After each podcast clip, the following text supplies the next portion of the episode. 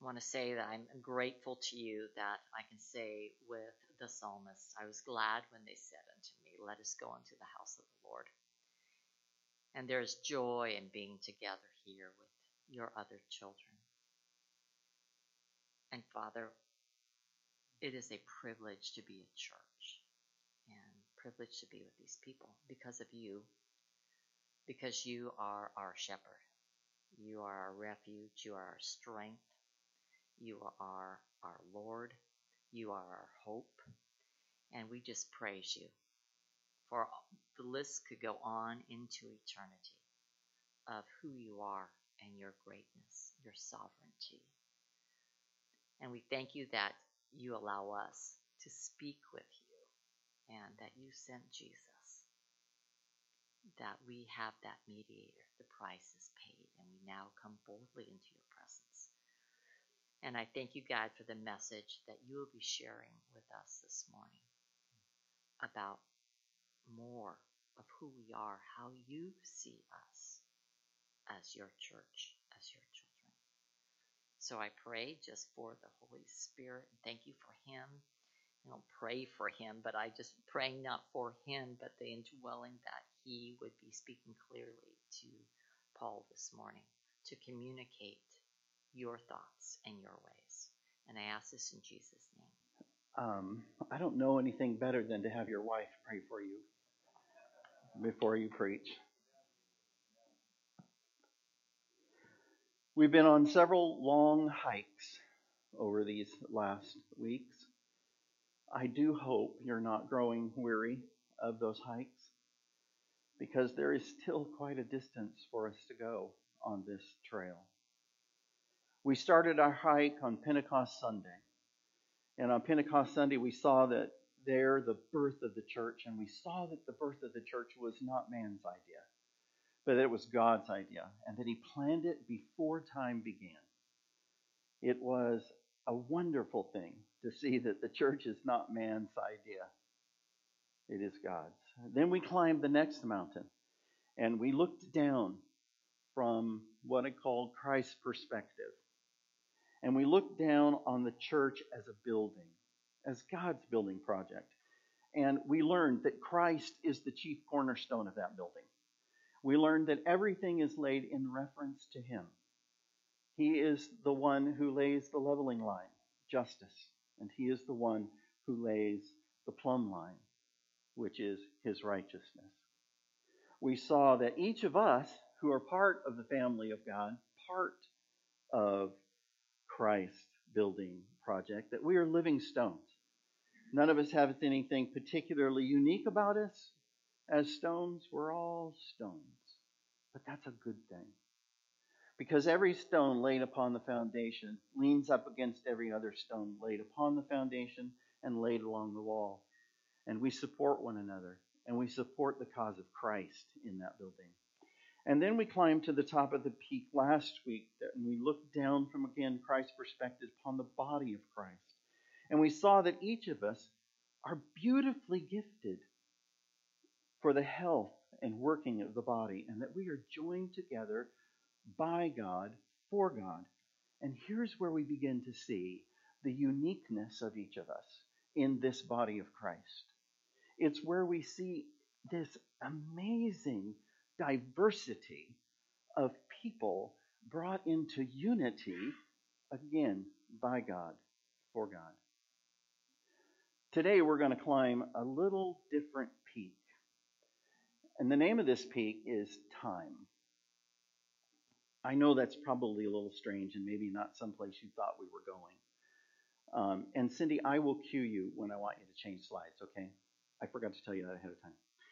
Um, I know it's maybe not where we expected to, to go, but I promised that today we would look at the church as the bride of Christ, and we will. And we will.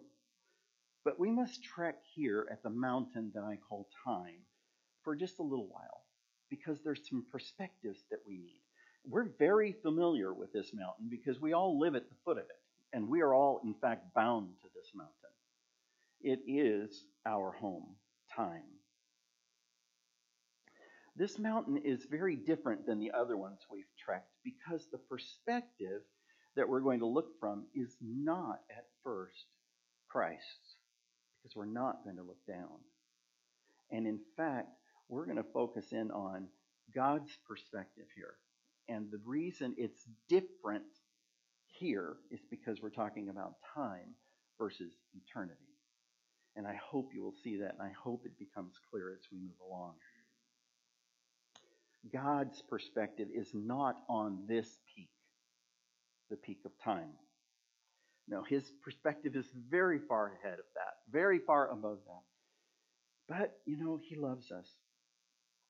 And even though we can't climb that high, because the air is too thin and our eyes are just too clouded to really see clearly from his perspective, yet by using the glasses that he's provided for us, the field glasses that I've been talking about all month, that is the Spirit of God within us and the Word of God before us, by using those glasses, we will see everything we need to see.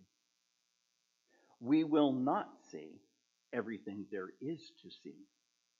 And we will not probably see everything we really want to see because it is in eternity still. From the top of the mountain, we're going to direct our gaze not downward but outward. We're going to look at two horizons. We're going to face one horizon, which I'm calling the present, and then we're going to turn around and we're going to look at another horizon, which I'm calling the past. And from that vantage point, we're going to see some very important things. But before we do that, let me pray. Heavenly Father, as, as we look through your word, the lens that you have given us, and your spirit in us to help us to see clearly through those lenses, we ask you to open our hearts and minds to see this thing you call the bride of Christ. I pray, Lord God, you give us a vision and an understanding of this, your work, um, in new and fresh ways. I pray, Lord God, that as we look outward, that we see the wonderful working of your building, your body into the bride. And that as we look, we see, Lord God, clearly. And I pray, Lord God, that then as we look up, allowing the angel of God to show us Christ's bride, that we see clearly again. Amen. Turn in your Bibles, if you would, Revelation 19, 6 through 9. This is kind of one of the focus passages for us. It's certainly not the only one. And it's on page 1232 of your Pew Bibles. Um, I'm going to read it. Verses 6 through 9. Tom's already read it, but I'm going to read it again. Then I heard what seemed to be the voice of a great multitude, like the roar of many waters, and like the sound of mighty pearls of thunder, or peals of thunder, sorry, crying out, Hallelujah, for the Lord our God, the Almighty, reigns. Let us rejoice and exalt and give him the glory, for the marriage of the Lamb has come, and her, his bride has made herself ready. It was granted to her to wear, to be clothed it was granted her to clothe herself with fine linen, bright and pure. For the fine linen is the righteous deeds of the saints.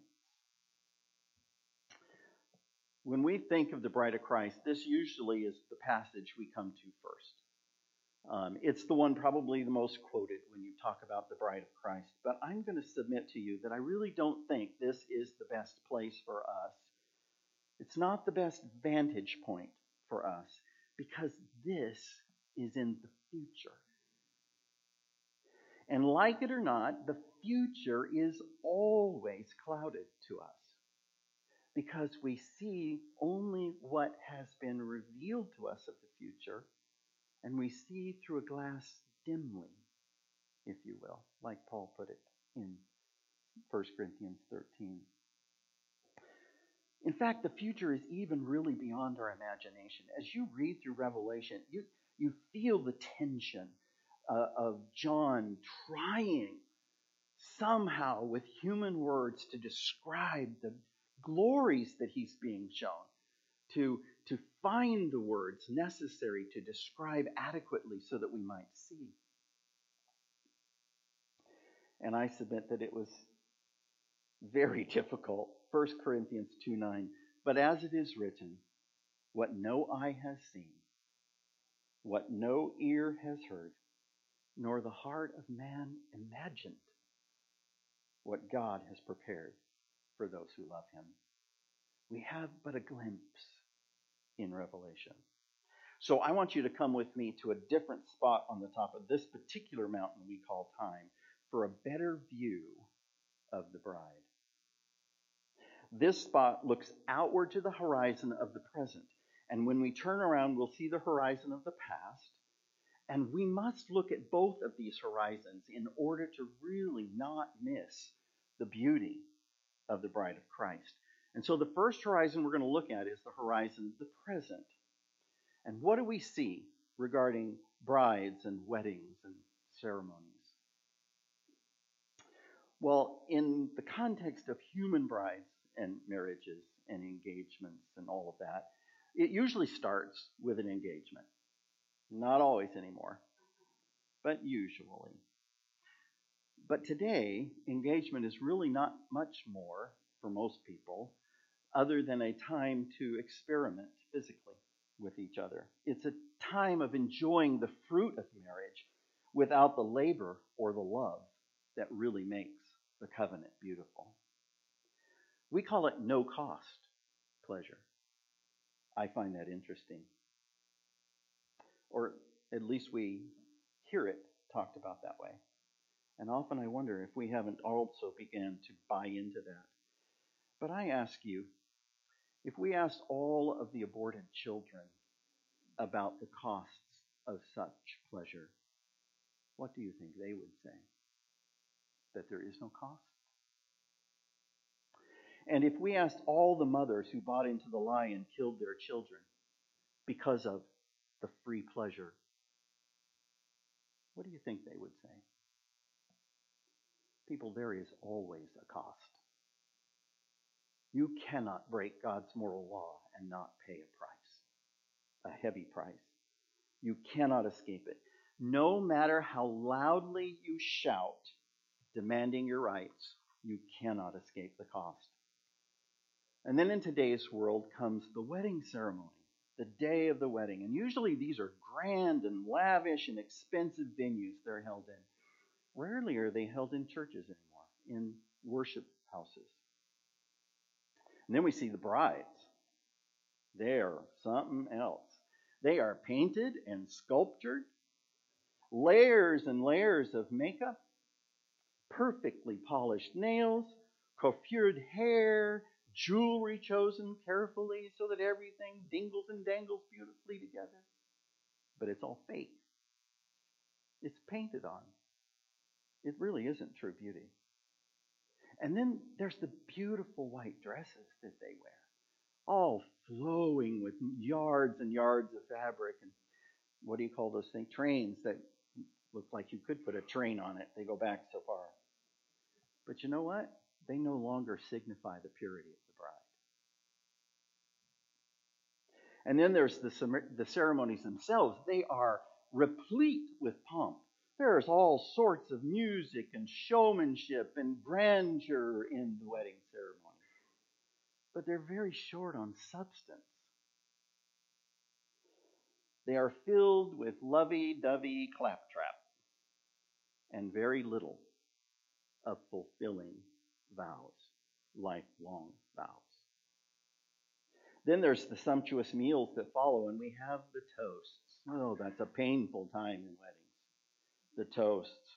Words spoken and spoken and spoken and spoken, all with very little meaning and very little in the way of prayers given for the couple. Oh, and let's not forget the cake. Oh, the cakes. They're, they're expensive, you know. They're monumental and they're and they're beautiful. They really are gorgeous. They all taste like Crisco. And then finally, of course, in our wedding ceremonies today, there's lots of debt. And that usually falls upon the bride's family. It's not exactly an alluring vista that I've shown you here, but it is one that gives us the beginning point of a perspective we need. Gratefully, we're going to turn around in just a second and we're going to look at the past. And we're going to actually see a vista of much greater grandeur. We're going to see through the fog of the future by looking at the past. Now, I know that seems a little oxymoronic, but believe me, it, it makes sense as we go along. We are going to look through the fog of the future by looking into the past. So, what's the biblical cultural context? This is critical if we're going to understand this metaphor of the bride of Christ. In a Jewish wedding, there are three distinct parts. Um, I'm not talking Yiddish, I'm talking primarily Orthodox Jewish weddings. There are three d- distinct parts. And all of these three parts are very much a part of the metaphor of the bride of Christ that we see in the New Testament. The first part of the wedding ceremony or process, if you will, is the covenant. And uh, Cindy, if you will bring up that picture for me, that one. I know you can't see it very well, but this is a handwritten document. Um, it is in Hebrew, so you wouldn't be able to read it even if you could see it. I can't read it because it doesn't have the vowel signs in it. But it is handwritten and it's written between the two fathers, or at least the leaders of the family. All right, whoever's in charge of the particular family, they negotiate this contract, this covenant. Okay, and it has two primary parts. The first part of this contract is that the fathers decide on what the price for the bride is going to be. They call it the bride price. How much you got to pay to have this woman. It was standard practice, and in fact, in much of Judaism today, it is still practiced. And brides were expensive.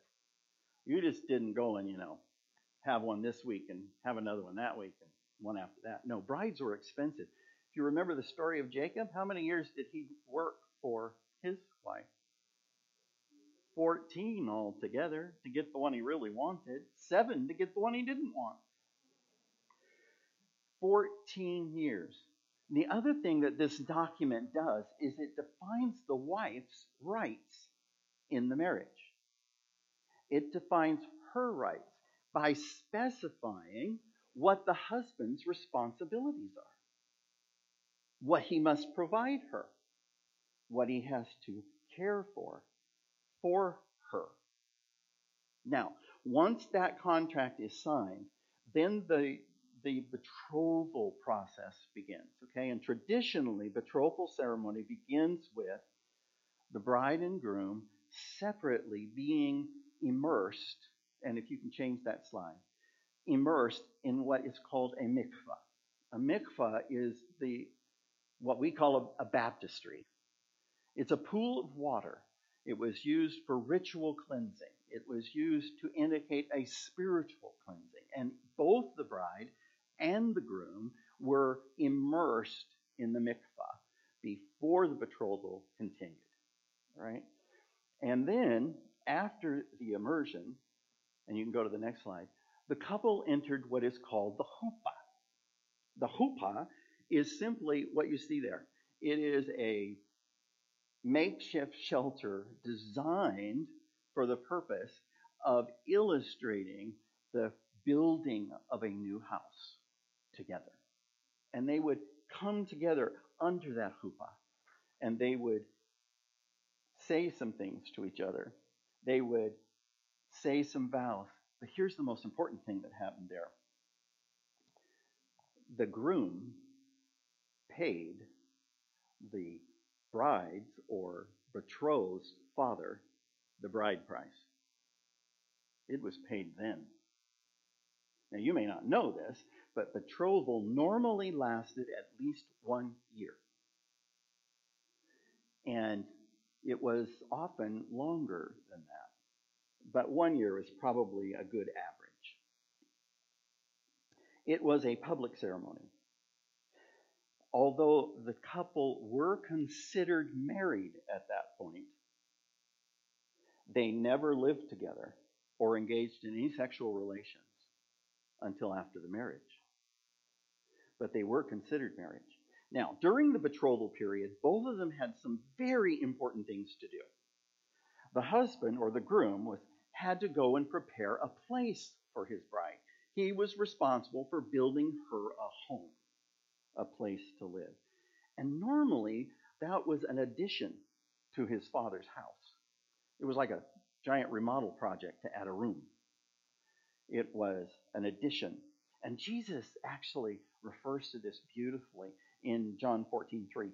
If I go and prepare a place for you, I will come back and take you to be with me, that you also may be where I am. Now, the bride during this period of time focused all of her personal preparations on a few things. First, weaving. She had to weave enough cloth for the garments for her and her maids. She had to take uh, and sew the material into garments. She had to prepare oil, and she had to have lamps ready to go. And probably the most important thing she had to do, she had to wait. She waited not just in the corridor, she waited expectant, expectantly. And here's some of the things she did while she waited. She knew her groom would come, but she did not know when. It was never announced. You know why? Because the father of the groom is the one that gave the permission for the groom to go and get the wife. But it is for that reason, because she didn't know when, but she knew to expect, that she waited with her lamps lit every evening.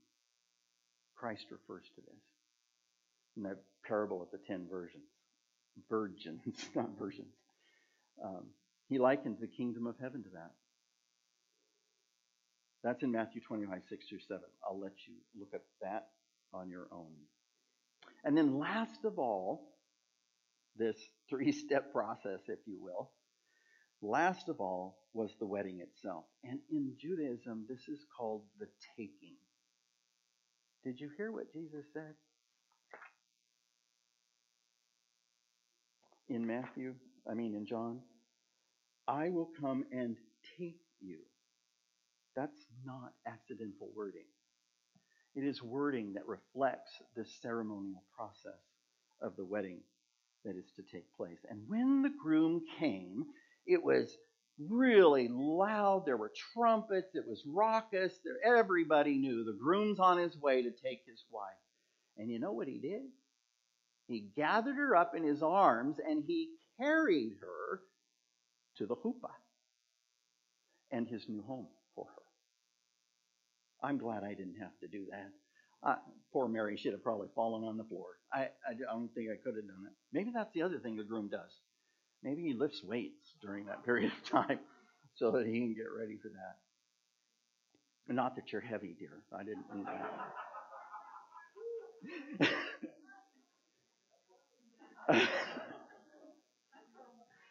but then the bride and groom enter that chuppah one more time, and this time they recite their permanent vows to each other. And often the wife would circle the groom seven times, and then she'd stand on his right side. Seven stands for perfection in God's Word. It means completion. And so that would signify that their vows were now complete and then, and only then, would they go together to the new home that he had prepared and enjoy all of the privileges and all of the benefits of a covenant marriage. Let me ask you is it hard to see why Scripture utilizes the bridal metaphor of covenant, betrothal, and wedding to help us to see the relationship of Christ with his church? Is it hard to see that? Good, because I'm not going to spend time telling you all about it. Um, I don't have time to explore all of the parallels there. Go back and read it. And then I suggest, um, I might be getting ahead of myself here, but I do suggest that you take what I've shown you today about the covenant, the betrothal, and the wedding ceremony, and that you then read through the New Testament with that in mind as you read. You will be astounded at how often the, that Christ and the apostles refer to this metaphor in talking about our lives as the body of Christ. But I want to focus today on the betrothal because I think this is where we need the most help in understanding. Because of our cultural context and what we think of when we think of a bride, um, all made up, beautiful clothes, wonderful ceremony, lots of money. I think we need to have a clearer vision of what God thinks is beautiful.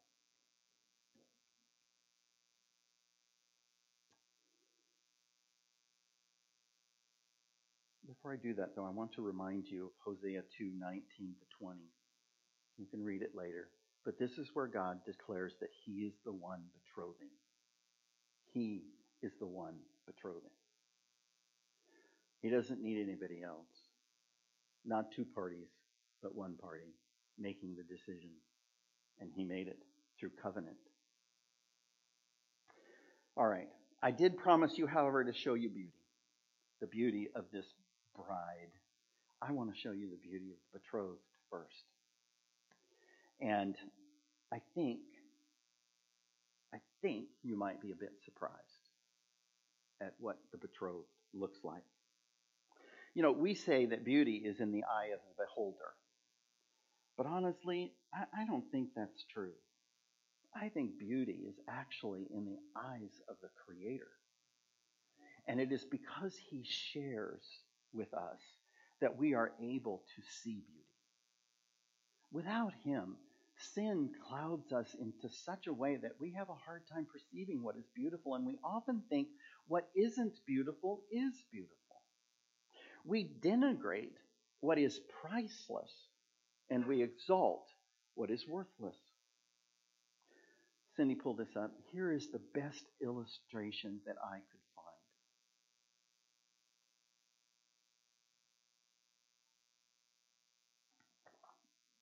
I have to tell you, Mary and I bought this photograph from an artist in Santa Fe. The moment I rounded the corner and saw this hanging, I started to cry.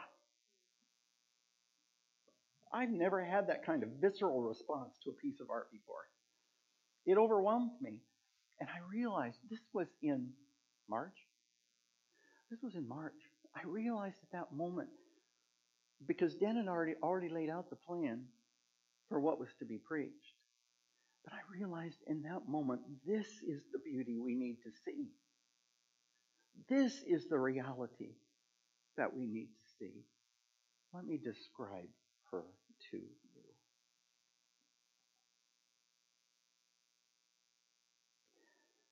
Christ's betrothed, her beauty, does not come from braided hair or jewelry or fine clothing. As 1 Peter 3 says, it comes from the imperishable beauty of a gentle and quiet spirit, which in God's sight is very precious. Proverbs 31, 30, and 31. Charm is deceitful. Physical beauty is vain. But a woman who fears the Lord is to be praised. Give her the fruit of her hands, and let her work praise her in the gates. Christ's betrothed does not have a face made up with creams and colors and concealers and foundations. No, her face has a simple beauty. It shows deep furrows plowed by nearly 2,000 years of hard work. Her face is browned by the hard work she puts in in the light of the sun. Her eyes are not filled and lined and contoured and painted, and her lashes are not elongated by mascara or fake extensions. No, her eyes are calm, and they are filled with the light of her beloved's face. She labors to please him and longs to see him, and you can see it in her eyes. Her lips are not painted to allure, disguised by liners, fillers, and lipstick. No, her lips are full, and the very words of Christ occupy her lips. Her ears are not adorned with rings and chains of gold or jewels. No, her ears are unadorned. Attuned, however, to the words of her Lord and Master. Christ and to the cries of her children and the needs of those around her. And yet she is always listening for the voice of her groom. Always listening.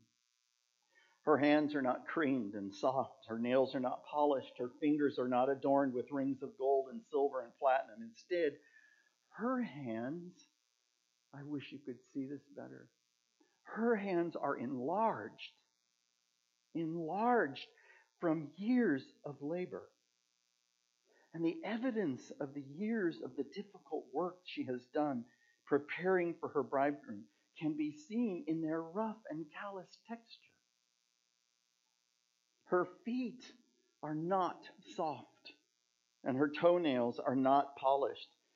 No, not this betrothed she travels far without thought of her own feet because she's busy washing the feet of others. That's this betrothed. And something else you may not realize this betrothed is not robed in sparkling white, fine linen yet. Yet. The clothes she has been granted to wear will come later. Instead, now she's robed in blood stained garments of righteous work, rough woven, hand sewn, stained, and often dirtied by the hard work she's about. People, this is true beauty. This isn't the fading, fake, and falsified beauty of this age. This is the surpassing beauty of a faithful, patient, laboring betrothed. I want you to just take a minute and gaze on her beauty just for a moment. Ask yourself do you see beauty here? God's betrothed after nearly two thousand years of waiting for him. No longer young, still weaving, still preparing, kneading bread for the wedding feast, pressing oil for her lamps, lighting her lamps every evening in anticipation of her groom's arrival at any moment. This is true beauty. This is true beauty. And now we're going to turn and we're going to look up. We must see the bride of Christ also. And we must see all things made new. I've got to do this quickly because I know time is fleeting. But I am going to read quite a bit of scripture to you because if I don't, you will not get this. Because it's not my words that can give this to you, it is the word of Christ that can give this to you. So I'm going to read I'm going to start here in Revelation 19 again. I'm going to read some portions from 20 and 21, and I will also read from 22. Hang in there with me. Then I heard what seemed to be the voice of a great multitude, like the roar of many waters, and like the sound of mighty pearls of thunder, crying out, Hallelujah. For the Lord our God, the Almighty, reigns. Let us rejoice and exult and give him the glory, for the marriage of the Lamb has come, and his bride has made herself ready. It was granted to her to clothe herself in fine linen, white and pure. For the fine linen is the righteous deeds of the saints. In chapter 20, I'll begin reading in 11. Then I saw a great white throne and him who was seated on it. From his presence, earth and sky fled away, and there was no place for them. And I saw the dead and great and small standing before the throne, and books, that's plural, were opened. Then another book was opened, which is the book of life. And the dead were judged by what was written in the books, according to what they had done. And the sea gave up the dead who were in it. Death and Hades gave up the dead who were in them, and they were judged, each one of them according to what they had done. Then death and Hades were thrown into the lake of fire. This is the second death, the lake of fire. If anyone's name was not written in the book of life, he was thrown into the lake of fire. Now I'm going to skip to Revelation 21 and I'm going to read 27 verses. The first 27, 1 through 27. Please listen carefully. Then I saw a new heaven and a new earth. For the first heaven and the first earth had passed away, and the sea was no more. And I saw the holy city, New Jerusalem, coming down out of heaven from God, prepared as a bride adorned for her husband. And I heard a loud voice from the throne saying, Behold, the dwelling place of God is with man. He will dwell with them, and they will be his people, and God himself will be with them as their God. He will wipe away every tear from their eyes, and death shall be no more. Neither shall there be mourning, nor crying, nor pain anymore, for the former things are passed away. Amen. Now pay attention again. And he who was seated on the throne said, Behold, I am making all things new. And he said, Write this down, for these are trustworthy and true words. And he said to me, It is done. I am Alpha and Omega, the beginning and the end. To the thirsty I will give from the spring of the water of life without payment. The one who conquers will have this heritage, and I will be his God, and he will be my son. But as for the cowardly, the faithless, the detestable, as for murderers, the sexually immoral, sorcerers, idolaters, and all liars, their portion will be in the lake that burns with fire and sulfur, which is the second death. Listen up. Then came one of the seven angels who had the seven bowls of the last plagues and spoke to me, saying, Come, I will show you the bride, the wife of the Lamb. People, this is the moment we've been waiting for to see the bride. The angel has come for the purpose of showing us the bride. And he, that is the angel, carried me, that is John, away in the Spirit, where? To a great high mountain, and showed me the holy city of Jerusalem coming down out of heaven from God, having the glory of God, its radiance like a most rare jewel, like a jasper, clear as crystal. It had a great high wall with 12 gates, and the 12 gates had 12 angels, and the gates, and on the gates, the names of the 12 tribes of the son of Israel were inscribed. On the east, three gates, on the north, three gates, on the south, three gates, and on the west, three gates. And the wall of the city had 12 foundations, and on them were the 12 names of the 12 apostles of the Lamb.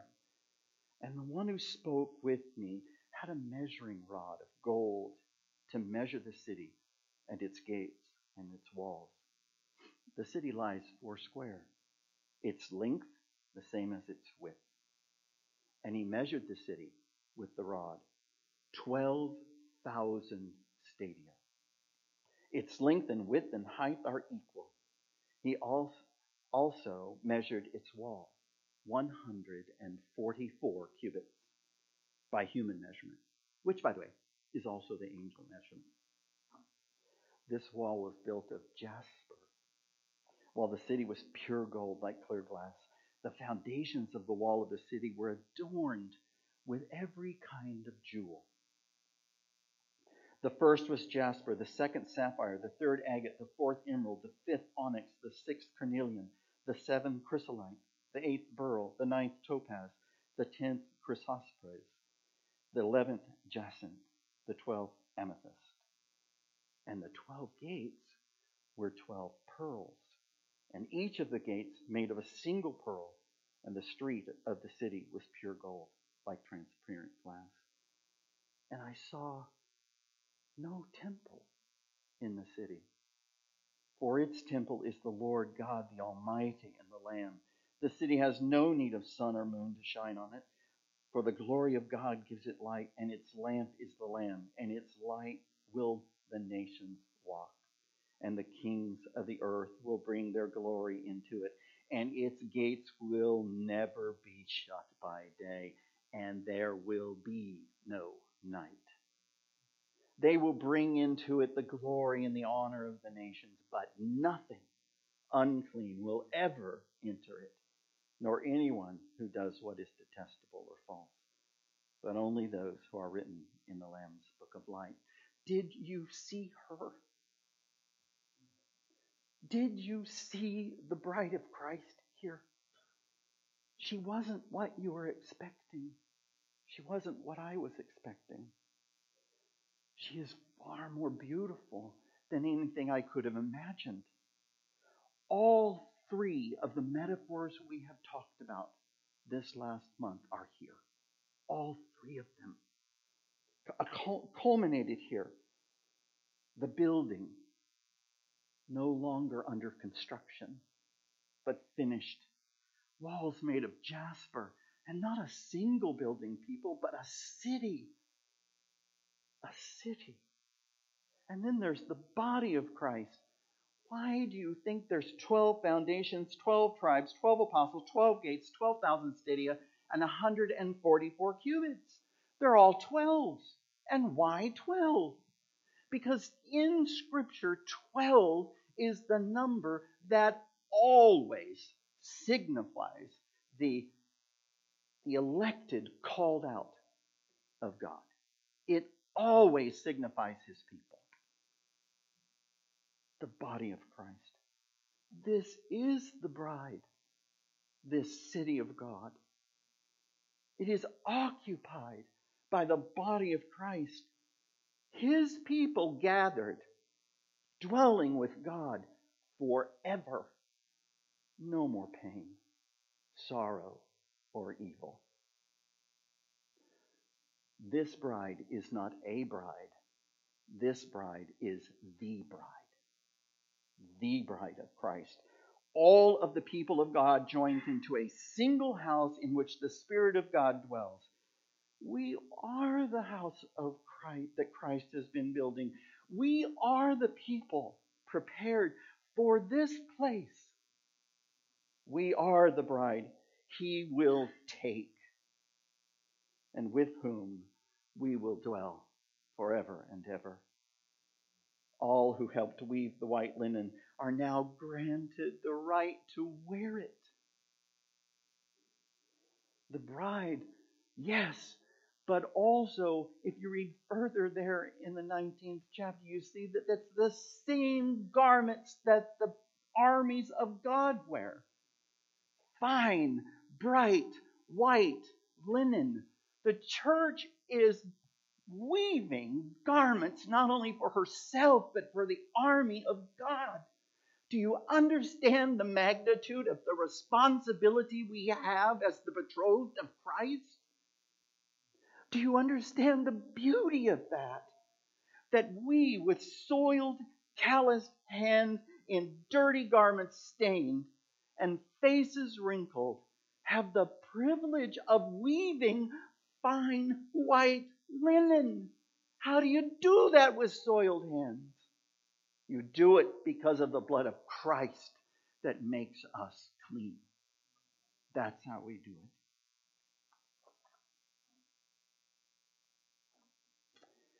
it. Everyone whose name is a name appears in the Lamb's book of life is a weaver of fine white linen and will dwell with Christ forever as his bride.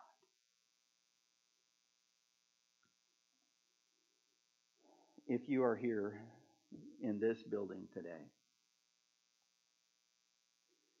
and your name is not written in the Lamb's book of life,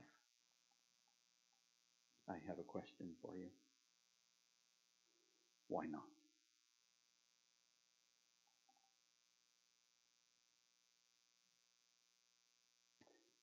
Let me tell you how to get your name there. Revelation 22, 16. I, Jesus, have sent my angel to testify to you about these things for the churches. I am the root and the descendant of David, the bright and morning star. The Spirit and the bride say, Come. And let the one who hears say, Come. And let the one who is thirsty come. Let the one who desires take the water of life without price. Come. Come. Jesus declared, I am the way, the truth, and the life. No one comes to the Father but by me. Those are the words of Christ. He paid the bride price. His blood for yours and for mine. His life for yours and for mine. Come. Is that so much to ask? Is that such a big price? To have your name written in the Lamb's book of life and then to be able to participate in this revelation? How could you not want to be a stone of jasper building the wall of this city? How could you not want to dwell in the New Jerusalem in which God dwells? How could you not want to be joined with Christ and dwell in such magnificent splendor and peace and joy forever? Come.